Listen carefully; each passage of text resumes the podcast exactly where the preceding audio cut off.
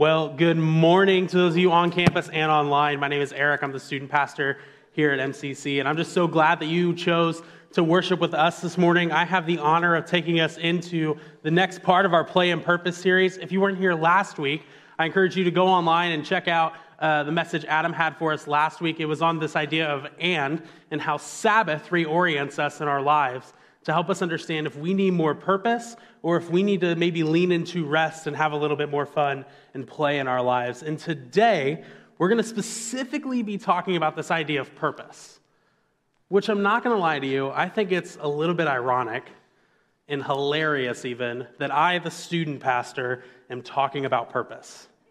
Right? Like, let's level with each other for a minute. Like, my job is throwing dodgeballs at kids' faces and eating pizza, right? Like, that's what I do, right? Uh, just this past week, I went and saw Doctor Strange and the Multiverse of Madness with a group of middle school boys and their small group leader. Like, I got paid to go do that. It was fun. Like, I love my job, it's great. But we have moments like today, graduation Sunday, right, which are full of purpose, right? We have things in our student ministry that are full of purpose, even such as going to see a movie with a bunch of middle school boys had purpose as we did it.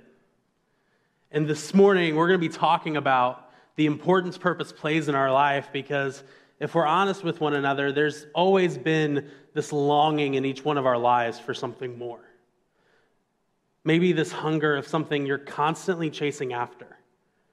And all of us end up asking that question at one point or another where do we find our purpose? And for some of us, we've placed our purpose in incredibly good things. For some of us, we place our purpose in our family. And our family is incredibly good, it's a gift from God. Some of us, however, have placed our purpose in our jobs, which is also an incredibly good thing, right? Like it's good to have a good job and it's good to work hard at your job. But some of us, our purpose is found in chasing the next paycheck or the next promotion or the next title so that we're constantly working to achieve more. Some of us, it's in our relationships and either being a great spouse or a great significant other to somebody. For others of us, it's just about our hobbies and what fun that we can have in our life, right? It's about buying the next nicest thing or the next toy or going out on the next vacation. For some of us, we find our purpose in those moments. But there's a hard truth about all of those things, no matter how good they might be. A hard truth that you and I have to wrestle with. And it's found in Ecclesiastes 1, verse 2, where it says this Meaningless, meaningless, says the teacher. Utterly meaningless. Everything is meaningless. That's a pretty dark way to start off a Sunday morning. Gosh. And the word meaningless is important there, but the way we view meaningless in our Western worldview is not how meaningless is actually being said there. If I were to say meaningless to you, you would think it has no purpose, it could be thrown away, and it's garbage if we were to think of that as our families or our jobs or our hobbies or any other thing in our life that is good and a gift from God, that would frustrate us. But the actual word here in Hebrew that is being used is hevel. It's a Hebrew word that means smoke, vapor, or mist. So the author is actually saying, hevel, hevel. Everything is hevel, which means smoke, smoke, everything is smoke. It's the analogy of chasing after the wind. These things that we root our purpose in, they're here one moment and gone the next. Anyone who's been laid off from a job or anyone who's gone through some family struggles knows that it's here one moment and it's gone the next. In Ecclesiastes, the author would continue on with this idea. He says, What do people gain from all their labors at which they toil under the sun? Generations come and generations go, but the earth remains forever. The sun rises and the sun sets and hurries back to where it rises. The wind blows to the south and it turns to the north. Round and round it goes, ever returning on its course. All streams flow into the sea, yet the sea is never full. To the place the streams come from, they return again. All things are wearisome, more than one can say. The eye never has enough seeing, nor the ears its fill of hearing. What has been will be again what has been done will be done again. There is nothing new under the sun. Is there anything at which one can say, Look, this is something new? It was already here long ago. It was here before our time. No one remembers the former generations, and even those yet to come will not be remembered by those who follow them. The tough truth this morning that we have to wrestle with is these things that we try and find purpose in our lives only leave us hungry and wanting for more. When we're constantly chasing after purpose in these things of our families or our jobs or our hobbies, we constantly find ourselves with an appetite for more. It doesn't satisfy us. And that doesn't feel like good news. But there's an incredible good news this morning is that Jesus has come to satisfy the hunger for purpose in your life. John 10:10 10, 10 says this. The thief has come to only steal, kill and destroy. But I have come that you may have life and have it to the full. This morning, we're going to uncover how a life of purpose is centered on Jesus. And how for you and I to be satisfied in this life and to live a life worth living, a life to the full, it starts with a life centered on Jesus and where we find our purpose. And I think no story does better to illustrate this in Scripture than a story found in Mark chapter 2. In Mark chapter 2, it's very early on in Jesus' ministry. He is walking along and he comes to the scene where he finds a tax collector sitting in a tax collector booth. And it says this Once again, Jesus went out beside the lake and a large crowd came to him, and he began to teach to them. And as he walked alongside, he saw Levi, son of Alphaeus, sitting at the tax collector booth. It's important we stop here and recognize the context of what's happening here. And we recognize the importance of who Levi is. Because it could be easy to brush past this moment and ignore some important things about Levi. Levi is a Jewish man a well educated Jewish man. To be a tax collector, he had to be smart. Tax collectors in those days were known as cheaters and swindlers. They would oftentimes charge people more so that they could line their own pockets. And so, scripture doesn't tell us if Levi is a cheater or not, or if he was one of those tax collectors, but he sure did associate with those who would. That's who Levi is. It's also to very important to remember that at this time, Israel is being occupied by Rome. And Levi doesn't work for the Jewish government, he works for Rome, who is occupying and oppressing Israel. And so, Levi, well educated Jewish man, who knows what the law requires of him, who knows what the scriptures say, because he would have been taught it from birth, is working in a profession that was known to cheat people and is working for what everyone would have considered the enemy as he sits at this tax collector booth. And along shows up Jesus. Jesus is just walking by. And when Jesus enters into our story, we're all faced with a choice. Each one of us, when Jesus enters into our story for that first time, each and every one of us are faced with the choice of what will we do with the good news of Jesus? What will we do with this call that Jesus gives Levi and that he gives us as well? Where it says, Jesus is walking and he sees Levi, calls to him, and he says, Follow me, Jesus told him. And Levi got up and followed him. The thing you and I have to ask ourselves is if Jesus walks by and calls us, Will we follow him? Because this moment that Levi shows us and that scripture tells us in this story shows us that not only is a life of purpose centered on who Jesus is, but a life of purpose centered on Jesus calls us to our next step. For Levi, that was getting up from his tax collector booth, leaving his job, leaving the thing that gave him purpose, community, money to go follow this rabbi he had never met before. That was what was for Levi. And I often ask what it is for me, because I've been following Jesus for a long time. But the reality is, no matter if you're new to Jesus and you're exploring this thing of who Jesus might be, if you've been following him for a long time, or you're still just trying to figure it out, each and every one of us has a next step in our faith journey. I love to be a regular at places. It's one of my favorite things to do. I love walking into a place and hearing everybody go, craft! Like it makes me feel like I'm Norm from Cheers. Like I'm just like, this is great. I love it. And I, I love that feeling of getting to connect with people I don't normally get to connect with. Because as a pastor in a church, I interact with a lot of Jesus followers all the time. Like my life is 90% hanging out with Jesus followers. So I need to go out and hang out with people who aren't Jesus followers because it's important to me. And so being a regular at places is one of those opportunities I get to do that. And there's a place I go, normally, it's a restaurant I go to uh, for the past two years on Sunday nights where I get dinner with a friend and we talk about student ministry, we talk about our personal relationship with Jesus and what's going on in our lives.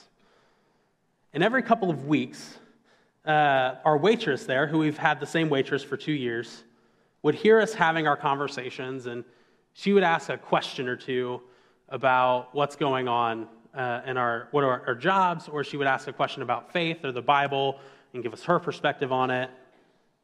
And this would happen for a couple of weeks recently until eventually she looked at us and said, Hey, can we, can we meet up for coffee and like have a conversation about what scripture says? And like, I have a lot of questions. Like, I, I want to just have a conversation with you. And so, me and my volunteer, we went out and we met up with this waitress at a coffee shop, and she brought a notebook full of questions. Like, it was awesome. Like, she opened it up and she's like, I'm prepared. And I was like, okay. I didn't realize I was a professor today. And so I got to, and me and my friend, we got to have this conversation for two hours at this coffee shop. Just talking about who Jesus is, answering her questions in Scripture. But it started because we were taking the next steps in our own lives. It started because we were taking the next step by having a relationship together where we could ask each other personal questions about who Jesus is to us and how we want to live. It's because we live like Jesus followers, not only at church on Sunday, but out in the world as well.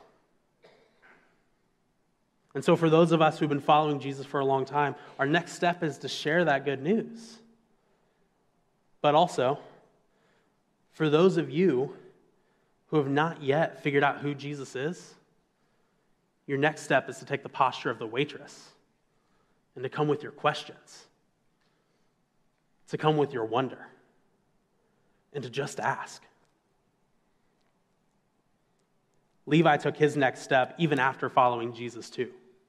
So, what I love about Levi's story is that it doesn't end with Levi just walking off and him following Jesus. There's a party right afterwards.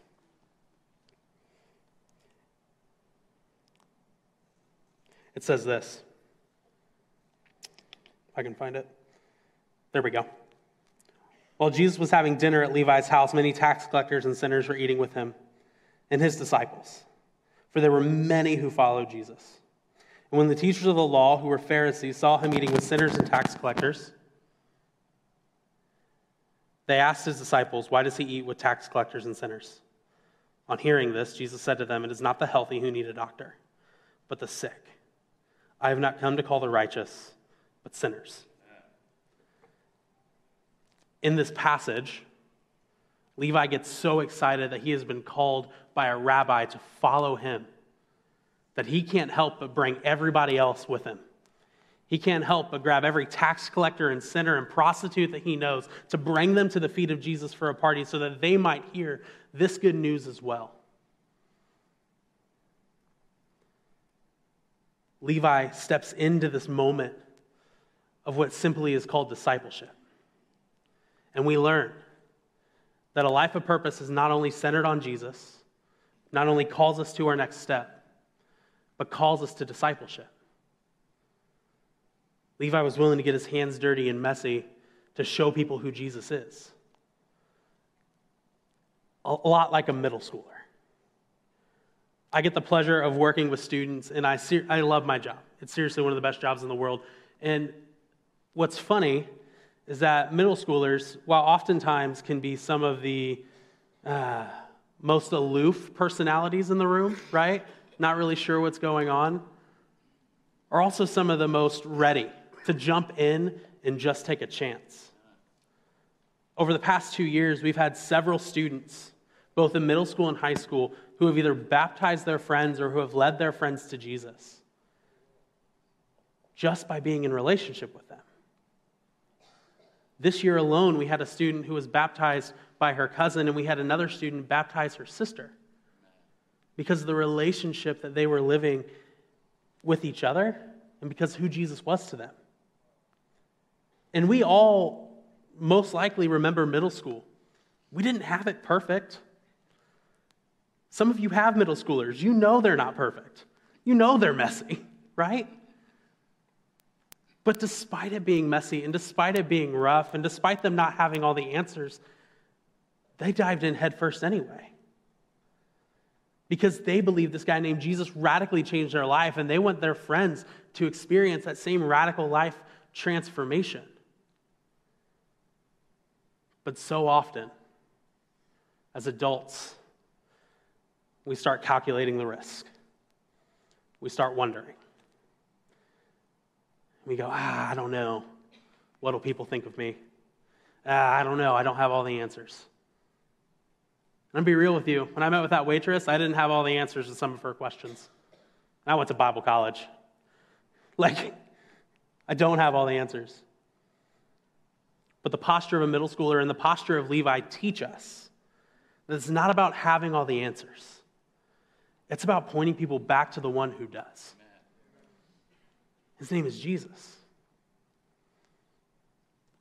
And Levi would go and he would follow Jesus for three years before Jesus died. And then afterwards, Levi would go off and he would be a disciple who made disciples. And this guy, Levi, would end up writing the Gospel of Matthew that we find in Scripture. And some of the last words written in the Gospel of Matthew are this Matthew 28, 16 through 20. It says, The eleven disciples went to Galilee, to the mountain where Jesus had told them to go. When they saw him, they worshiped, but some doubted. Then Jesus came to them and said, All authority in heaven and on earth has been given to me. Therefore, go, make disciples of all nations baptizing them in the name of the Father, of the Son, and of the Holy Spirit, and teaching them to obey everything I have commanded you. Surely I am with you to the very end of the age. That call that Matthew gives and that Jesus gives in that moment that Matthew records is for us to go and make disciples. And so this morning, we find ourselves in one of two places. Are we in the posture of Levi, going out and bringing as many people along as possible into this journey that Jesus has called us to? Because our family is a good thing, our job is a good thing, our hobbies are good things, but they don't fulfill us. But this guy named Jesus says he can, and he's done it in my life. And so I want to bring people along the journey so that they might see that he can do it in theirs. Are you willing to step into that? And for some of you, it's time to take the posture of the waitress. To ask so that you may begin and start to build your relationship with Jesus, to start asking somebody for help so that you can figure out who this Jesus guy might be in your life. But today, all of us have a next step to find our lives either centered on Jesus so that we might find our purpose. Because a life of purpose is centered on Jesus. It's where we take our next step, and it leads us to discipleship. Let's pray. Heavenly Father, we just want to say thank you. You are a God who shows up in amazing ways to redeem us, to heal us, and to give us purpose. God, let our lives be centered on you, not on what we want, not on the things of this world, but solely on you. Lord, we love you and we thank you. It's in your son's name I pray. Amen. each week we come back to communion. And this morning I'm reminded of a verse. It's Romans 5 8. It says, For while we were still sinners, Christ died for us. While we were still sinners, while we were still messed up, while we were still sitting in our tax collector booth, Jesus was willing to die for us. And so each week we come to the bread, which represents his body that was nailed to the cross for you and I. Let us take together.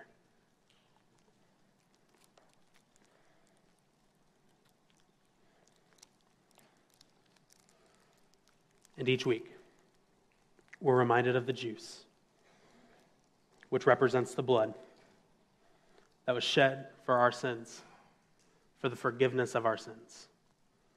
Because at our darkest moment, the thing we regret the most, Jesus looks at you and says, I died for that, and I love you. Let us drink together.